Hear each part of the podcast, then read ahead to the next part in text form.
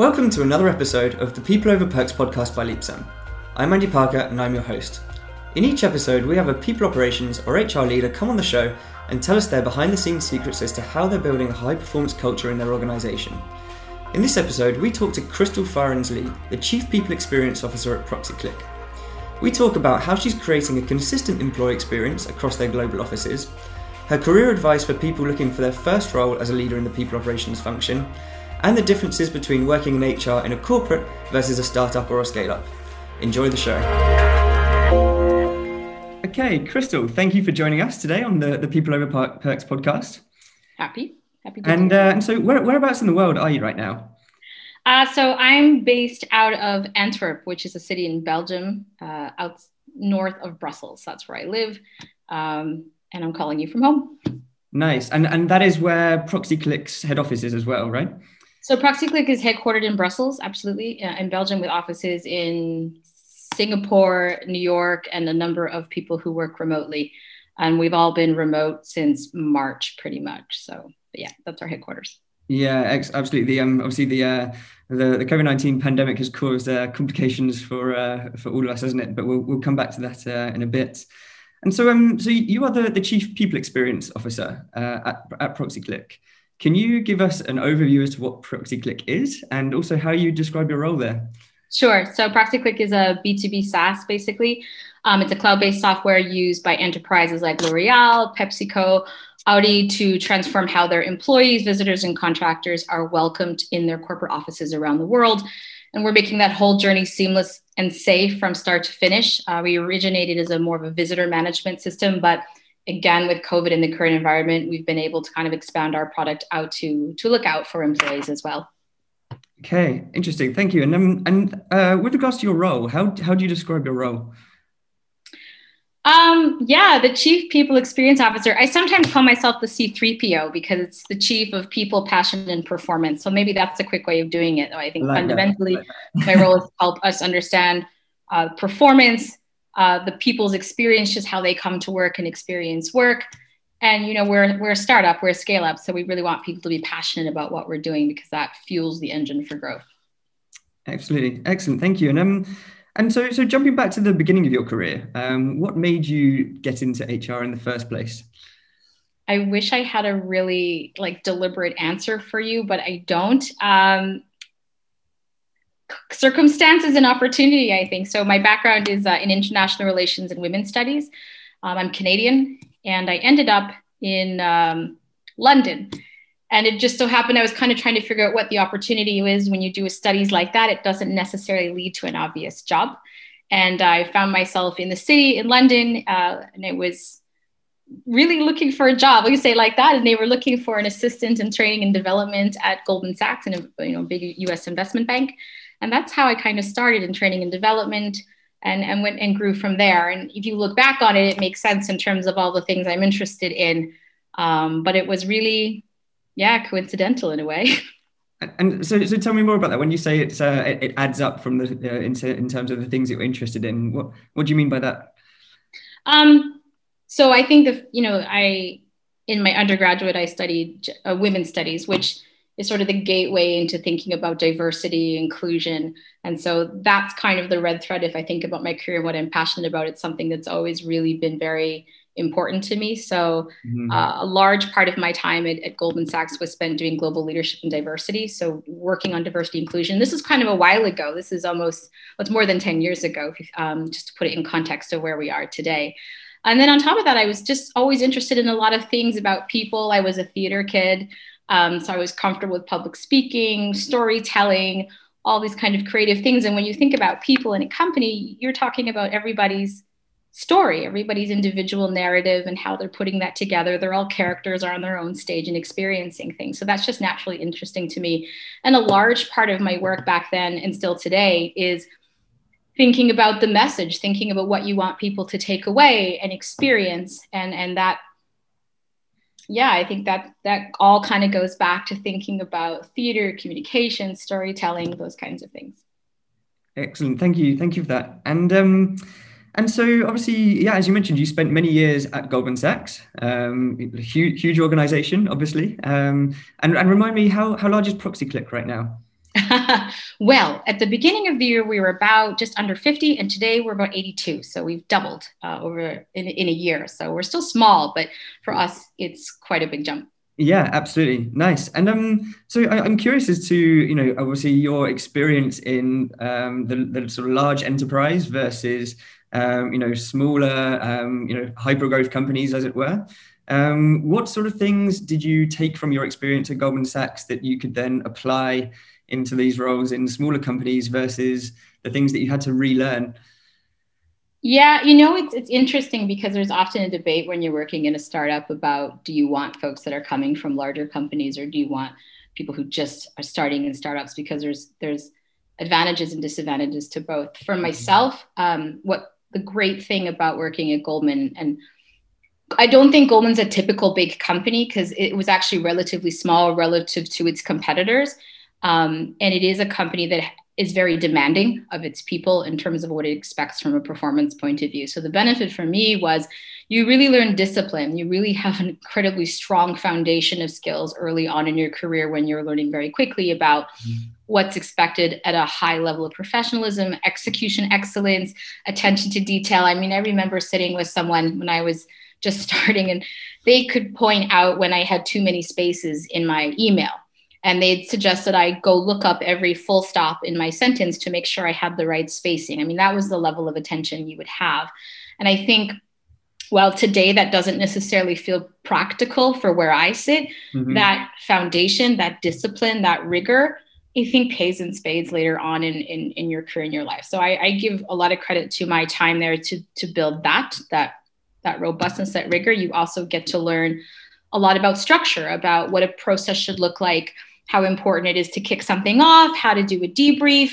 Um, you learn a lot about stakeholder management. So, realizing it's not just, especially in a people zone, doing what your manager tells you, there's all these other people involved in things. So, I think that's what I really took away. Of course, they also have excellent access to resources. So, you, you get training, you get development.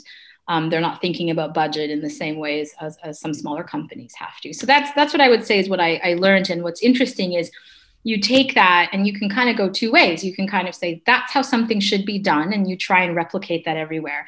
Yeah. But what's interesting is when you go to a much smaller company and, and a startup hyper growth company, um, in the very beginning, you, you, you don't maybe need all of that structure. And then as you're scaling, you start to need structure, but how much of it do you need? So for me, what I was what I, I have been able to do is take the structure that I learned from this larger organization and then you kind of test the walls and you say, okay, what's a supporting beam that has to be there? There's a really good reason for it to be there. And what's there that I don't know, it, it doesn't really need to be there. And so you start to pull things out until you're left with kind of the bare minimum process you need. Yeah. And then you can, you know, have a lot more flexibility and agility around that. So I, for me, you know, to do what I'm doing now in, a, in more of a scale up situation, that foundation is super important because then I know what to take away. Whereas I think if I had gone in without knowing that, I would I wouldn't know what what what has to be there and what has to be taken away, and it would be much more of a guess and test. I think. Excellent, interesting. Thank thank you for that. And um, and so so throughout your experience, would you say that you have developed a particular specialty within within HR, or um, obviously now you're operating as the the leader, and so I, I imagine you know you covered all topic areas, but um, yeah, would you say that you you have a have a specialty, so to say? So I started more with the specialty. I started in, in training and development, and and which brings a lot of project management skills. And then, as I, I mentioned, I spent a lot of time in, in, diversity, equity, and inclusion. So that's kind of my core specialty. Um, in a scale up, you you kind of do have to be a jack of all trades in terms of touching everything from comp to to training to recruitment. Mm-hmm. Um, what I think my specialty is is I'm I'm maybe not the a great static operational HR business partner profile. I'm much more excited. I think I do better work when I'm creating and I'm building and I'm which is why scale ups and, and, and startups are so interesting because I really love this momentum and this adrenaline that comes from from building something and navigating it. When it's all sort of steady state then then for me it's it becomes less interesting. So not so much a specialization in a field but more a specialization in where i think my work is most useful and most meaningful to to an organization. Yeah, so it's much more about the the stage and the the sort of the the type of organization that um, will benefit from your skill sets and also where you feel most comfortable and at home. Yeah, I love it when there's nothing, or I love it when there's something, or I like it when it's broken and needs fixing. If it's all running and ticking along, then I'm like, well, what do you what do you need me for in a way? Yeah, yeah, I can see that. Interesting. Thank you. And um, and so also um, obviously you're now in the the chief people experience officer role. Um, but you've also held a number of very senior level HR roles in, in your previous companies as well, but all with slightly varying job titles. Yes. Um, can you walk me through, you know, what those previous roles were and how you see the differences between them? Well, I think, I mean, I'm going to assume you're talking more to the startup roles that I did as opposed to the larger yes. company roles. Um, exactly. Yeah. I guess first, I'm not sure there's so much in the title. I'm kind of one of these people that okay, I need a title to make it sort of digestible for others, but I, I'm not very limited by the title. Um, I'm sort of self-driven in that way. But I, I think when I joined Yubico, which was a, at that moment in time, it was starting up and it scaled very quickly, very fast. Um, in most of these situations, there was never a head of people. There was just no one looking out for that. So in all three of the roles, I was the first one to come in and say, okay, it's time to do something in this space. What do we do?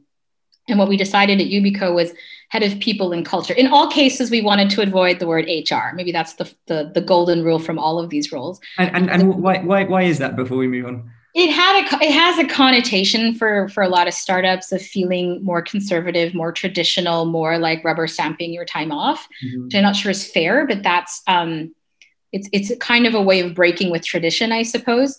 And at Yubico was head of people and culture because for them, the founders at that time, culture was super important. They were much more interested in how I was going to preserve culture as they scaled versus thinking about things like performance management and training. And of course, those go hand in hand, but they were really driven about try, being able to take their spirit as founders and spreading that across the company through culture. So that was mm-hmm. why it was sort of people and culture. Um, I moved to a company called Sentiance, and they were looking for a VP of people, and that's basically was people and, and everything that kind of went with it from you know the nuts and bolts the recruitment the performance management but also the culture as well but it was um, more of a high tech it was like 70% software engineer based um, so a bit more niche and and my role was sort of more general sounding to the people and then where I am right now, it, it's funny. I, I kind of got to make up my title. Um, I came in thinking head of people, and, and I was sort of told, no, you have to be a chief of people. I said, okay. Um, and as I said, I, I like I would call myself the C3PO, but because I, I'm very tongue in cheek about this stuff. But of course, in the external world, you have to be a bit more serious. And I I like the term people experience because um, I don't always feel that it's our role to be responsible for culture. I think we can help guard it and nurture it, but culture is something that that blooms from everyone. It's not my job alone. So I, I kind of avoided that. Um, people could have worked, but I, I really like the idea of people experience because at ProxyClick, we're really focused on people having an experience. You know, we recognize people will come and people will go, but we want their time there to feel nutritious and full. Yeah, I like that a lot. I like that. And um, and in each of those roles, did you always report directly into the founders? I have, yes. You have. Interesting. Okay, and so um, so yeah, I mean, oh, it sounds sounds to me like you uh, you, have really kind of um, you know taken on a very similar role in these these three uh, three organizations. And um, when you've joined each of them, um, have you had like a, a, playbook as such that you like to roll out in terms of the processes that you implement, or you know what what does your first I don't know sort of three to six months look like when you when you join those businesses? Well, and it changes, right? Because to be honest with you, when I started at Yubico, I had never done it before, so I was. Um, really figuring it out as I go and kind of indeed going back to the playbook of, of my time at, at, places like Goldman and saying, okay, what did we do then and how would that work here? Mm-hmm. And, and of course, what you, what's super different is in a large company, there's resources you can go to. There's a specialist on all sorts of things. And in a startup, there's just you. So yeah. you learn to be entrepreneurial and pragmatic really quickly. And then as I, as I um, moved, you you can kind of internalize that previous experience so you have a bit of a skeleton i think that the trick though is not to um, assume the playbook because then you end up repeating exactly the thing of what traditional big companies might do if you kind of just put this framework on top of a, a top of an organization and a lot of these companies when you're joining they have a culture, they kind of know what they want, but maybe they haven't articulated it yet. So you're trying to extract it out from what you see. So my first like my first one to two months is I just talk to everybody. I literally just do like a tour and I'm talking to everybody about what is this place? What do they expect from me? Um, recognizing that there almost always isn't a really clear job description on this role. So my big one is what do you expect from me? What do you think I'm going to do? What should I be doing? And I'm mm-hmm. kind of calibrating that as I go um, and at the same time trying to introduce what I think my role is. And I often describe it as glue. I'm like, I'm like people glue. I'm kind of here to make everything stick as it's going on so quickly. Um, and that's glue for people and their managers, managers to managers, founders to people, wherever it is. So I, I'm kind of everywhere and and goopy. You know, I kind there's no clean place that I can sit. That's sort of how I see my role. And I also feel like that role only works if people trust you. So, and that comes with time. So everything I say, whatever process we we put together, if we don't have credibility and trust, then it it, it just isn't going to work. And I tell people that. So um, that's uh, no playbook per se, but it always starts from there. And as I'm learning what that culture is, then I'm trying to figure out from the various tools and ideas I have what would work, what wouldn't work, what's expected. And it, it is really different every time because if you start with the culture, even if you're rolling out the same performance management process, you have to adapt it to the people in those seats and the structure. And again, that's that's where scale ups are maybe different from larger organizations, where the organization sits and the people fit in it. In scale ups and startups, you start with the people, as, and then you have to kind of adapt this organization to work for that. Yeah, yeah, that makes a lot of sense. And um, and you know, when uh, when you when you've joined these companies, you know, have you are they have you experienced um, very common challenges across them all, or are there any any themes that you could say that you could pull out um, that you've had to help all of them navigate through? Yes, very much so. Um, probably the number one is they always think they're hiring me to help recruitment because they're thinking about growth. Okay. And when you ask them about, you know, retention or culture, they'll tell you our culture is fine, all of that's fine. We, we need a we need someone to grow our team. Yeah. And and they tend not to realize that that growth automatically affects the whole experience throughout. So that's the number one thing is they think they just mm-hmm. want that and I know actually you need you're gonna if you want to go that way there's all this other stuff to take into account. So that's that's always the case with with any startup or scale up they, they think they just want a recruiter but in fact they they need to think about the whole people experience. That's one. Um, and I and I think again there's that uh, that balance of structure of what's appropriate for which company at that moment in time and, and adding in and taking out. Um, and what that structure should be will be different for each of them. But uh, I think moving to structure in itself is a theme that they all have the the discomfort of that because then it you know does it start to become bureaucratic? Is it replacing some some kind of magic je ne sais quoi that they had before? Um, so founders or ceos they they're struggling to how to have this vision and how to make that sort of practical so that's a general theme.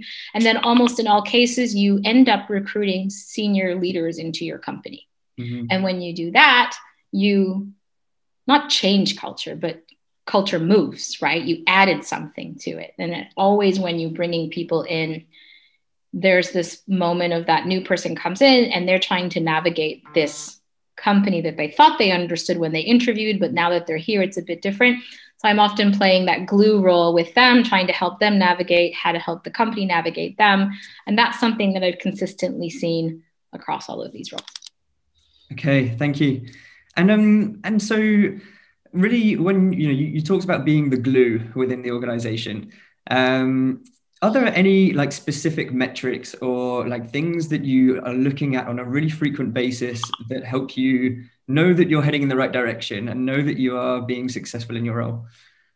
Yeah, um, probably not as many metrics as I would like.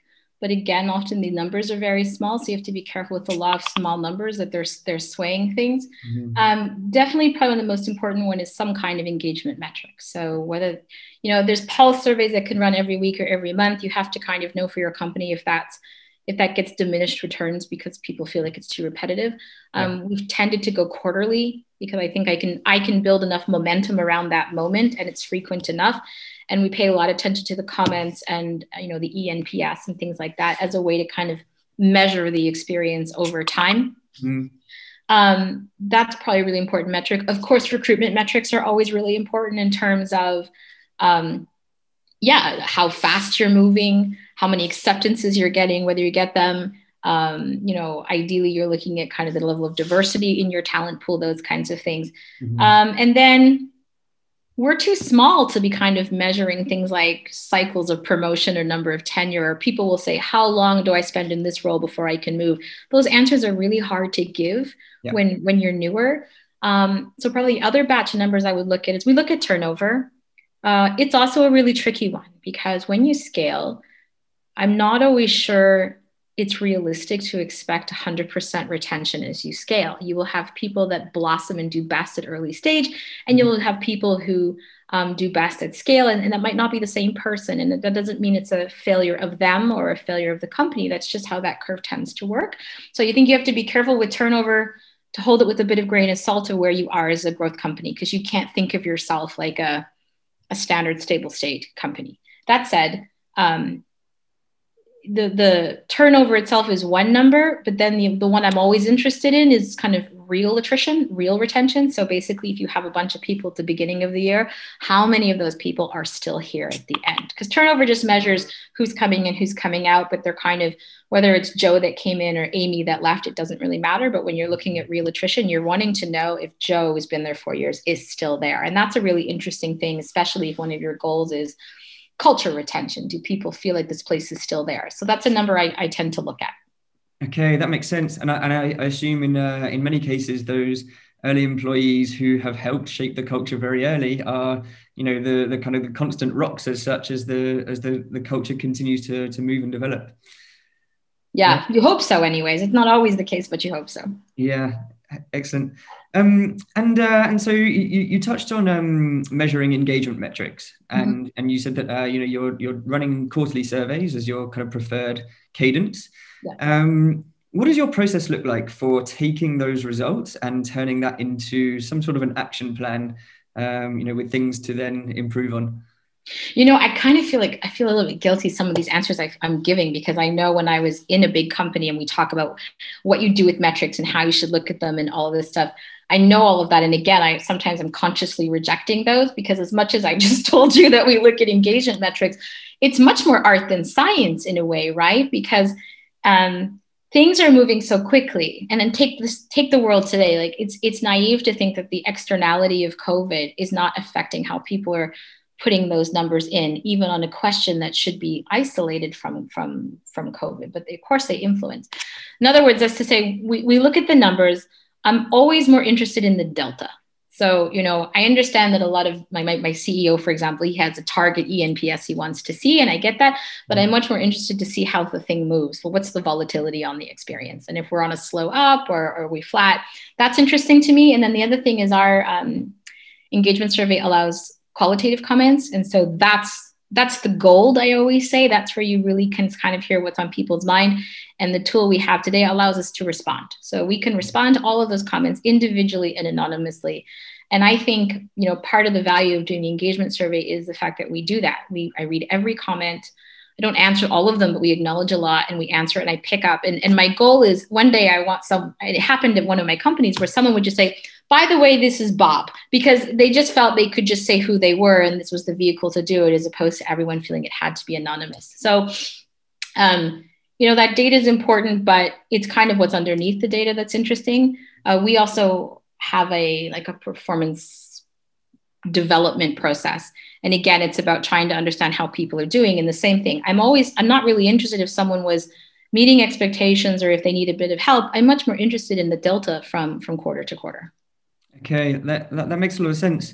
And then when, when you're looking at the um the the, um, the qualitative comments um, do you kind of like theme them and batch them and then sit down i don't know with maybe with the founders or your team and review you know the uh, the kind of the outlook for the company and then uh, and, and build some uh, some initiatives around that so all the managers in the team have access to their own team, and the expectation is that they will go in there and look themselves and address themselves because uh, you know that's that's their job. And the CEO also reads through everything and answers everything, and that was the case both where I am today and at my previous company because I think that is a huge part of what this experience is. I remember someone once got an answer said, "I didn't realize you actually answer this and i didn't realize the ceo would answer it so i think that's um, that's one way we do it. So everyone is it's clear that that's something they need to pay attention to and they do it. They go and they look and they pay attention and they're often pinging me going can we talk about this thing that i see here and what it means? which is great.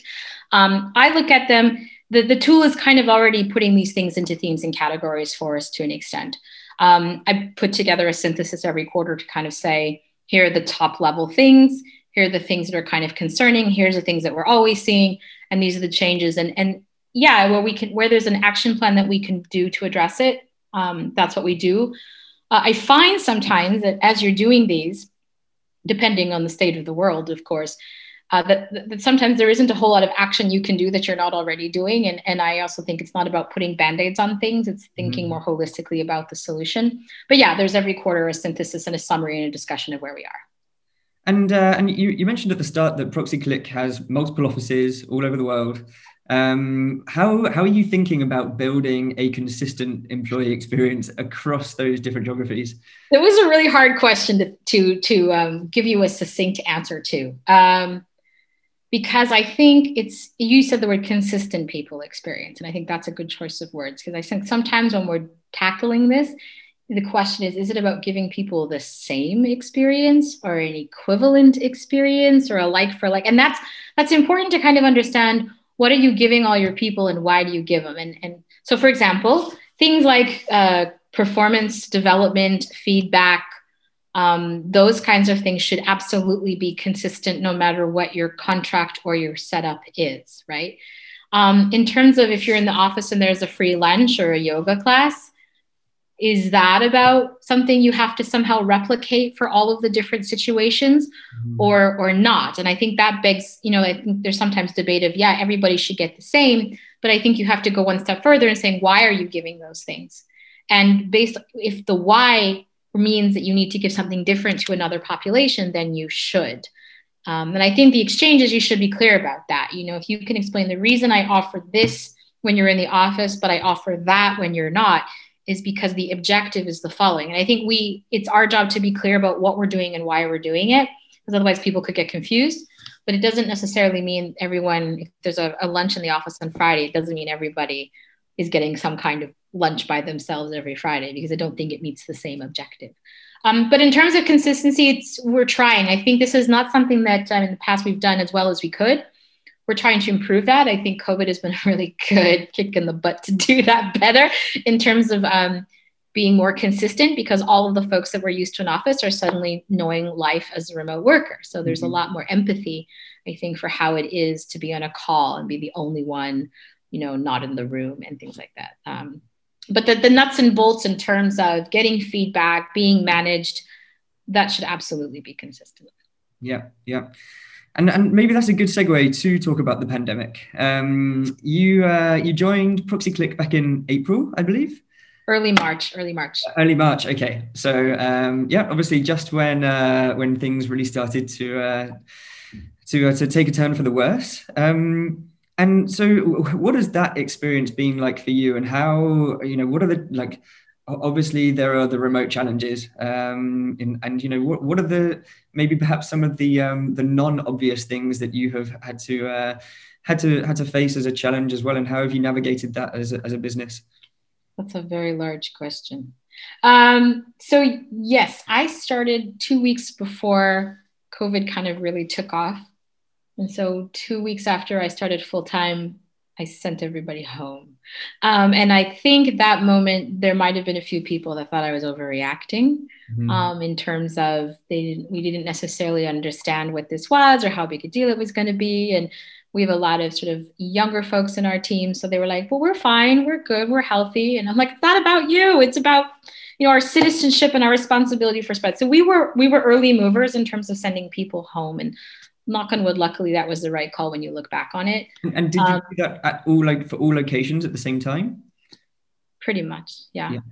Pretty much said everybody goes, and um, it was very interesting to start a role in that time because, of course, how do you meet the people when you can't meet the people? So um, on the one hand, it was much harder to, as I said before, when I start a role, I'm talking to everybody and I'm trying to understand suddenly there's this sort of limitation in a way of being able to reach out and absorb the informalness of, of ProxyClick. at the same time, because this is happening, it really focuses you as a, a people professional to say, okay, these are this is clearly a people well-being issue. Everyone there's no doubt about your seat at the table right now. What are you supposed to do? So it really um, helped me not get distracted by other things right like i like to be liked so one of the things when you start a new role is you're trying to figure out do people like me or not and now i didn't have time for that because i'm too busy trying to make sure we're making the right call for society for the team for people's well-being so in that sense the the silver lining was um, I got focused really quickly about the priorities for our people. Mm-hmm. Um, and then it was super intense. I think at least we're largely in Europe, so I think the the states was a little bit delayed uh, in terms of where they were on that on that curve. But we were everybody was at home, everyone was with their kids, and everyone was trying to cope with this through March, April, May. Very very intense in terms of thinking of what the people experience look like, and and we um with such a generous management team honestly in terms of you know we could see zoom fatigue we could people see just being fed up stuck in their chair and we were like yeah. let's have a blackout friday where there's no slack no zoom no email and just people can kind of manage all of what's happening. And and our ceo was like yeah do it. Like very little pushback which is you know one of the reasons i joined proxyclick is is for that kind of leadership.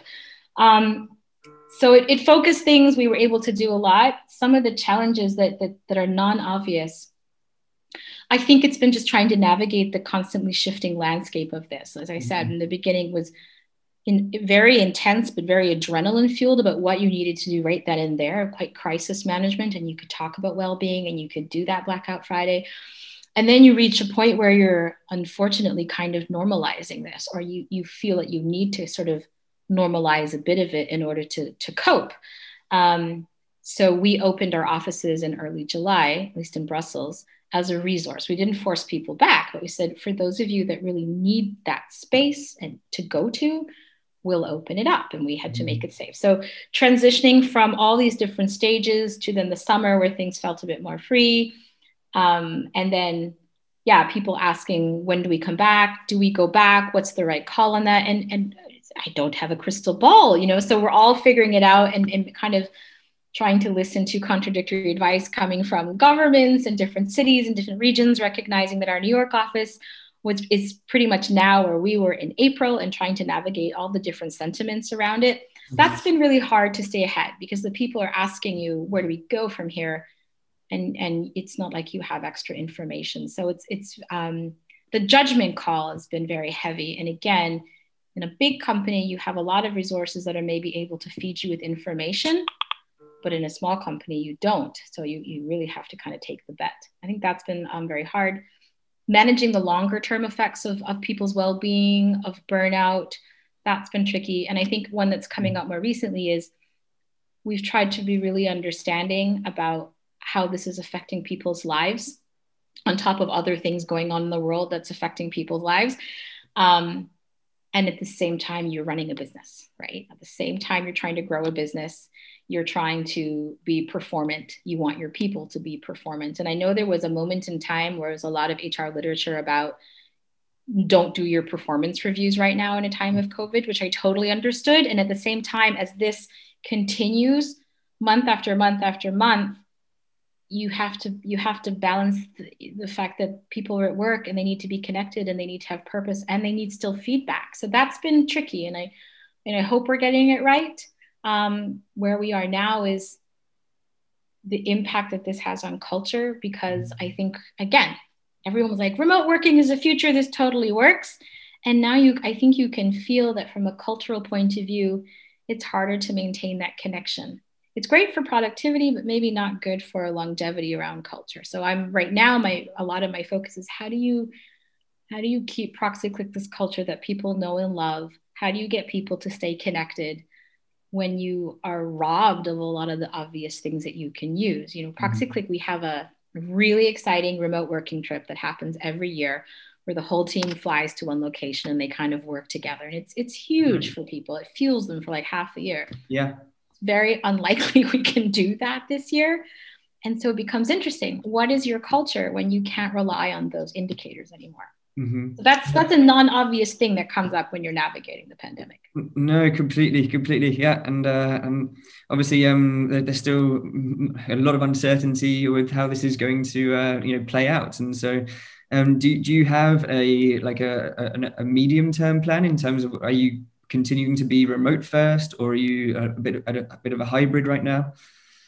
Yeah, so the first thing we're trying to do is is time bound these things indeed. So we can't see the total future right now. So we're so to not feed false assumptions, we've sort of said this is the plan from now until the end of this calendar year, and then we'll revisit. And, and what we've basically said is, first of all, we listen to whatever our local governments are telling us to do. That, that's important to say um, that we support all of that. Uh, look, bearing in mind, we're looking at probably four or five different governments because of where we have people based. Um, and what we're saying is we're encouraging people to find a way to, if they can, uh, spend a bit of time in the office because it's our belief that that balances out that transactional what am i doing here risk of working with the need to feel connected and purpose and engaged and like you want to still be doing this mm-hmm. um, so we're not forcing it at all we have people that will want to come in more because that's what they need and we have people that do not feel they can do that at all and that's okay um, the office is a resource. That's kind of how I'm thinking about it today. It's a resource for those who need it. And I think even for myself, I, I'm trying to go once a week and it it it feeds you something, it gives you something. And so we're trying to remind people that people don't like rules. So when you mandate people to come back to the rule itself doesn't feel very nice. But if if they can they have a responsibility to themselves to figure out what the right balance is to stay connected and to feel that they stay safe. And we kind of trust that judgment, but they need to make, calibrate that. Also, we're heading into winter. There's going to be less daylight. It's you know, the summertime, it's it's easy to kind of get your vitamin D and feel really plugged in. That's going to get harder as we get into the winter. And so an office can can, depending on that office, of course, help you feel like, yeah, I'm part of something. And so that's why we're encouraging it, um, not because we are interested in taking attendance. Definitely, yeah. I think. Uh, yeah, of course, the office, as you say, you know, just creates a, a, a hub for those those um, you know many of those spontaneous connections and you just do not do not get that same experience over zoom um, which is uh, yeah the, the, difficult thing to replicate. Um, so shifting gears slightly um, can you tell me a bit about your team structure? Um, so as a you know as, as obviously the leader of the the, the people function um, what does your team setup look like at proxyclick um so it, I think it's almost the largest team I've ever had in a, in a scale up. I'm quite used to having to do a lot of it by myself with some incredible interns or office managers, such as the nature of, of startup world. Uh, so, but here uh, we have a team. So first of all, we're because we're based out of Belgium. Um, we have quite a nice, hefty social labor regulation. So we have someone who's really helping us navigate that, which is great because they're an expert in what they do, and it allows me to focus on um, activities I'm better suited to do than understanding kind of labor regula- regulations. But that's obviously we have someone that kind of takes over more of the HR operations. And I have someone who is really spearheading our talent acquisition effort. Um, again, I'm used to having to do it all. So it's been such a luxury in a way to have someone who's fully focused on, on growing the team, Imagine. really thinking about the people coming in and working with the managers to make sure that process is happening. Um, there's me that kind of covers from a like a senior point of view all everything in between also because we're building a lot of that stuff and so it's mm-hmm. architecting it uh, and then i have sort of two members in my team that are really there to help us execute of course in terms of getting stuff done, but also in some ways um, have a relationship with the people in a way that that is harder for me to get to. As, as you get bigger by nature this this big job title you carry means people become more like about you and they don't feel you know there's that hierarchy it's kind of hard to avoid that hierarchy as much as i don't like it that it's there. But my team are kind of ambassadors so they're they they can kind of go out there and be seen differently than i can. Um, but we're not a we're not a large team but we're not a small team today. Okay interesting. And um and so a, a quick question about uh, career advice. Um, if somebody came to you and uh, and asked the question that they um, were thinking about jumping into their first role as, uh, as a head of people Um, how how would you advise that person as to um, you know what to look for in um, a type of business to join? How would they know if it's the right time for them to take on that role, um, and so on? That's a good question. I don't know if I have a good answer. I, I think you want to look at the culture of that company and, and feel how much it really resonates for you personally. And I think you have to take a good hard look at your CEO and not just, I mean, assuming you report to the CEO, but you might not, mm-hmm. but just taking a really good hard look at your leadership and saying, is this someone who, you know, traditionally we used to say, well, give me a seat at the table. Um, but is this someone who's going to listen to me, who's going to challenge me, um, where I feel we can really have that rapport? I think that's a huge, huge part of it. Um, if you want to do the role the way you want to do it, because if that's not aligned, it, it's it's it's constantly going to come kind of destabilized for you. I think um, head of people role. Yeah, I don't. I think um, it, it, it so depends on the situation if i'm honest right like it depends if you're talking about a group of 30 40 people or if you're talking already about a group of 100 how that's going to look and how close you're getting to everything um, i would say think about your ability to unlearn so everything you knew especially if you came from a larger company how good are you at stepping away from that and breaking that down um, so again, I'm focusing this more on kind of scale up. How good are you getting your hands dirty, your elbows into the grease, and really hands on, but also being able to zoom out. So to be able to zoom in and zoom out becomes really important, and and the the ability to context switch is really important. Okay, interesting. Thank you. And um, and so let's talk talk a little bit about um, where you see HR heading. Um, and I know obviously you mentioned uh, you know you don't particularly like the phrase HR, but uh, as a uh, you know, as a um, as as a broad field, um, what are some of the trends that you're most excited about? It's a really interesting question because I think I've been very lucky that even from the beginning of my career at Goldman, where I was, I was privileged to see HR work in a very advanced way.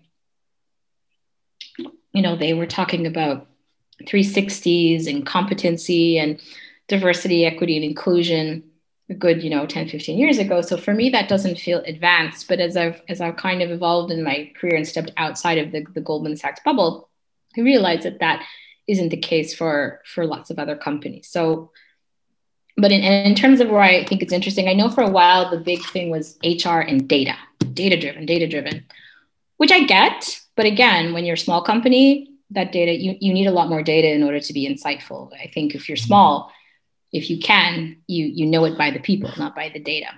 And I feel like that HR data thing, it's important certainly for larger companies, but I don't think it fully substitutes what a people professional really brings to the mix, which is more the art and the emotional intelligence side of it. And I don't think data substitutes that at all. And if anything, more and more leadership, people experience, emotional intelligence becomes the thing. And that I don't, data can help maybe you refine that or know where to focus it, but it doesn't do it for you.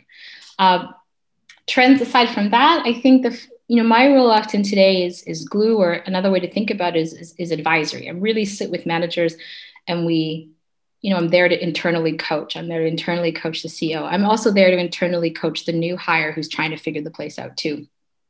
And I love that. So I love these people roles that where we really get to partner with the people to be them their best selves and that you you do it empathically that you know servant leadership all that kind of stuff that that's really exciting to me.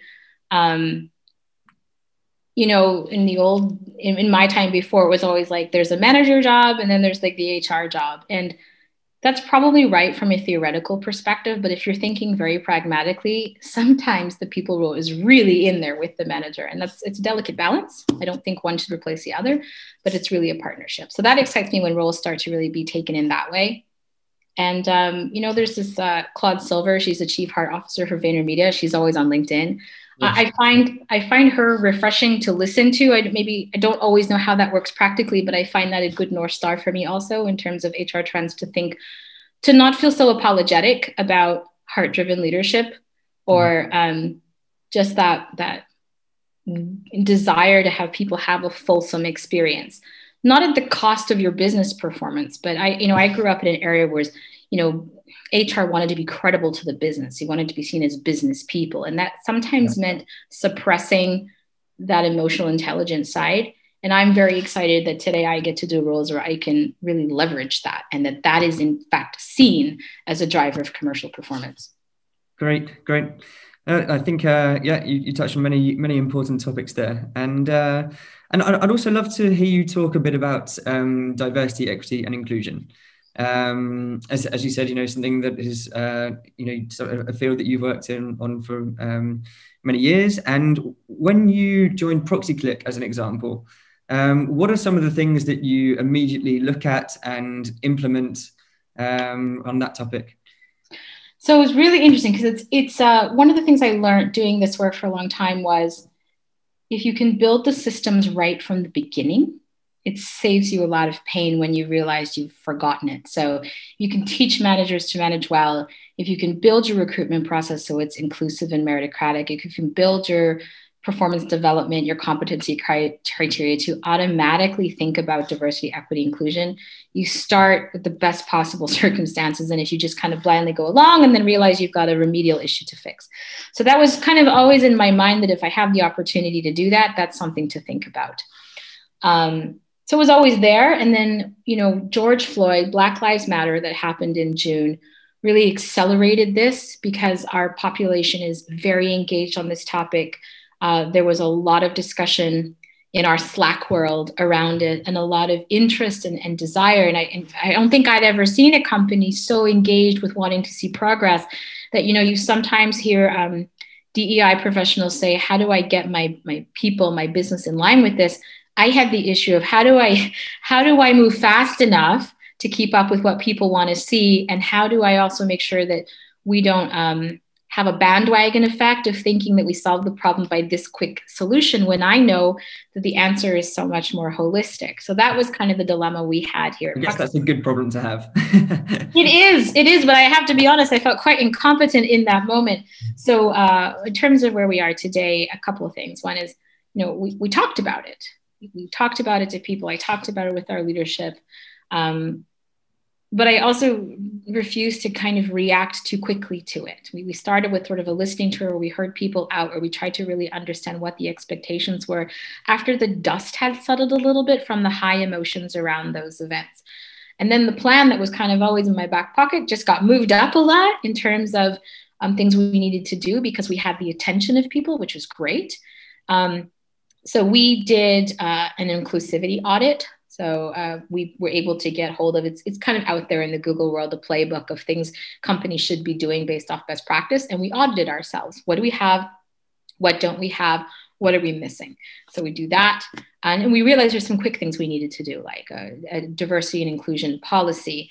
I think it was always in the DNA, but maybe you know there was something for people coming to actually see a policy was really important. So we had that in there.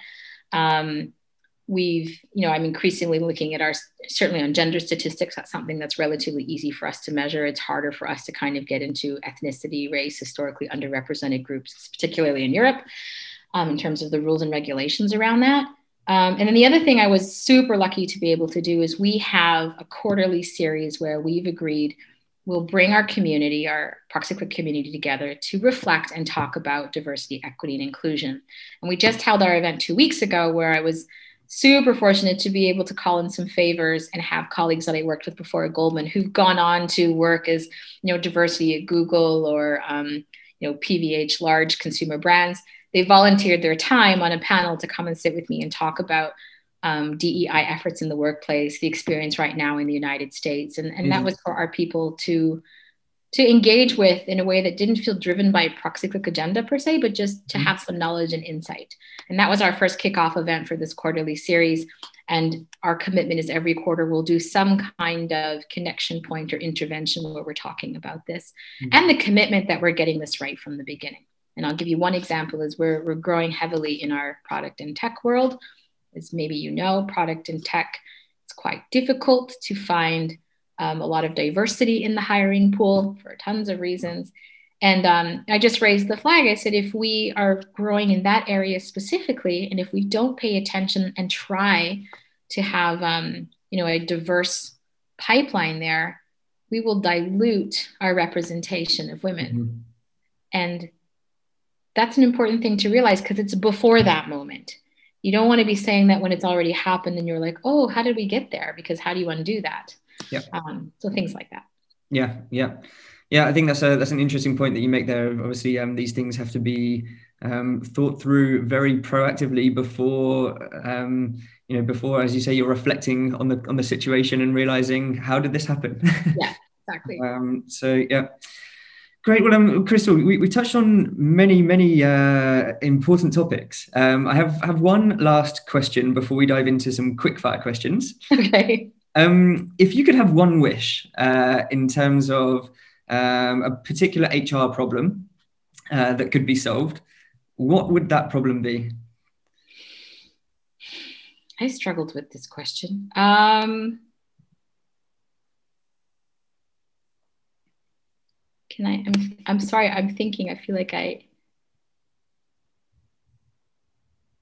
I think, as much as I said that, you know, we're really partnering with managers, there's a lot I don't get to control. I mean, there's just so I'm the chief of people experience, but there's so much I don't control. I'm a facilitator, mm-hmm. I'm an advisor, and sometimes I can make things happen, but I don't often hold that relationship or that decision in my hand. Some people think I do, but I don't.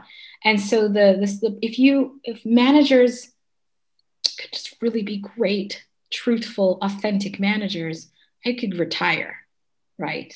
Mm-hmm. So I think that would be the magic wand. We wouldn't maybe need me if all the managers could really fulfill the huge ask that's on them.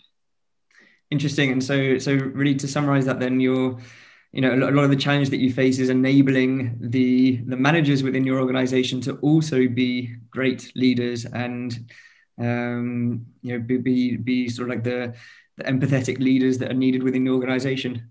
Yeah, every every manager should should be an HR manager too.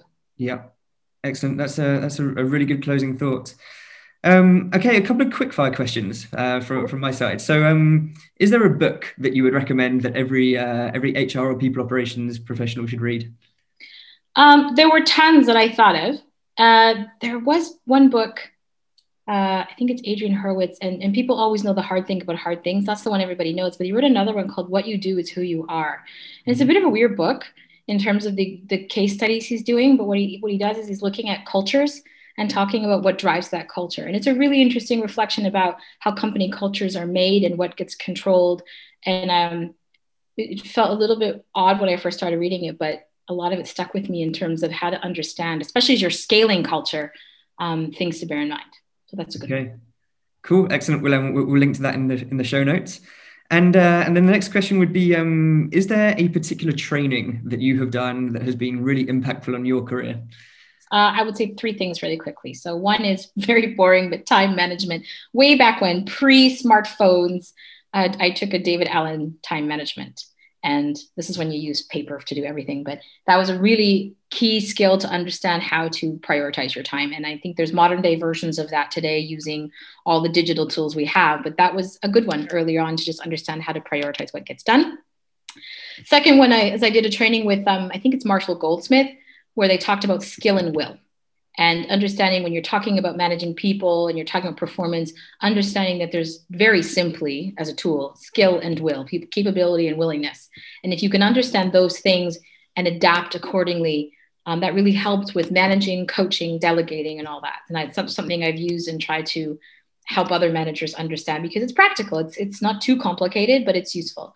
And the last one i think is i'm going to say radical candor. I know sometimes it got a bit of a funny name in, in the world but i think you know what the problem with empathy is it can become exact what, what did she call it? I don't um it can be a disservice even though you think you're going in with the best of intentions and i think radical candor of being able to show the compassion for that person but also part of that compassion means being really straight with the truth. Mm-hmm. i think that for me personally that's been a really helpful way to balance my own like empathy quotient with what i need to do um, professionally. Excellent. And uh, and then the final question would be um any other resources that uh, that you recommend? Any any other sources that you go to to make sure that your uh, skill sets and that you're sort of learning the most up to date information? So, you know, when you work in a scale up, actually, you, you really have to do it because there's no one internal to rely on. So I find myself kind of with an open ear and mind to a lot of things more than I maybe used to be. And that's everything from, you know, all those quick little HBR, Harvard Business Review articles that you'll see I'm constantly picking in. It's like two minutes of your time to read and kind of do a quick sanity check with yourself, maybe pick up an insight, but also, you know, um, it's kind of a recent discovery. There's all these sort of Slack communities that are out there for, for people professionals today. And again, from where I'm sitting, it's really helpful because you learn what other companies are doing, what other questions people are dealing with. And particularly now with COVID, I, I think that global community out there, the open playbooks that are happening is, is really beneficial that you, you, you, you would be silly not to take advantage of all that information that's there. Excellent. Well, Crystal, thank you so much. Uh, this has been an amazing conversation. I hope uh, hope you've enjoyed it as well. Yes, it's it's good to have some self reflection sometimes. So thank you. I hope it's I hope it's interesting for others too. I'm, I'm absolutely sure it will be. Thank you very much. You're welcome. Thanks for listening to this episode of People Over Perks by Leapsome. We're available on the Leapsome YouTube channel and all major podcasting platforms, so you can hit subscribe to receive each episode as it's released. We also have an email newsletter and a Slack community where you'll find great resources and discussions on how to build a high performing, humane, and diverse company culture. You can find the link in the show notes, or you can head to the resources section at leapsome.com. Thanks for joining us, and see you next time.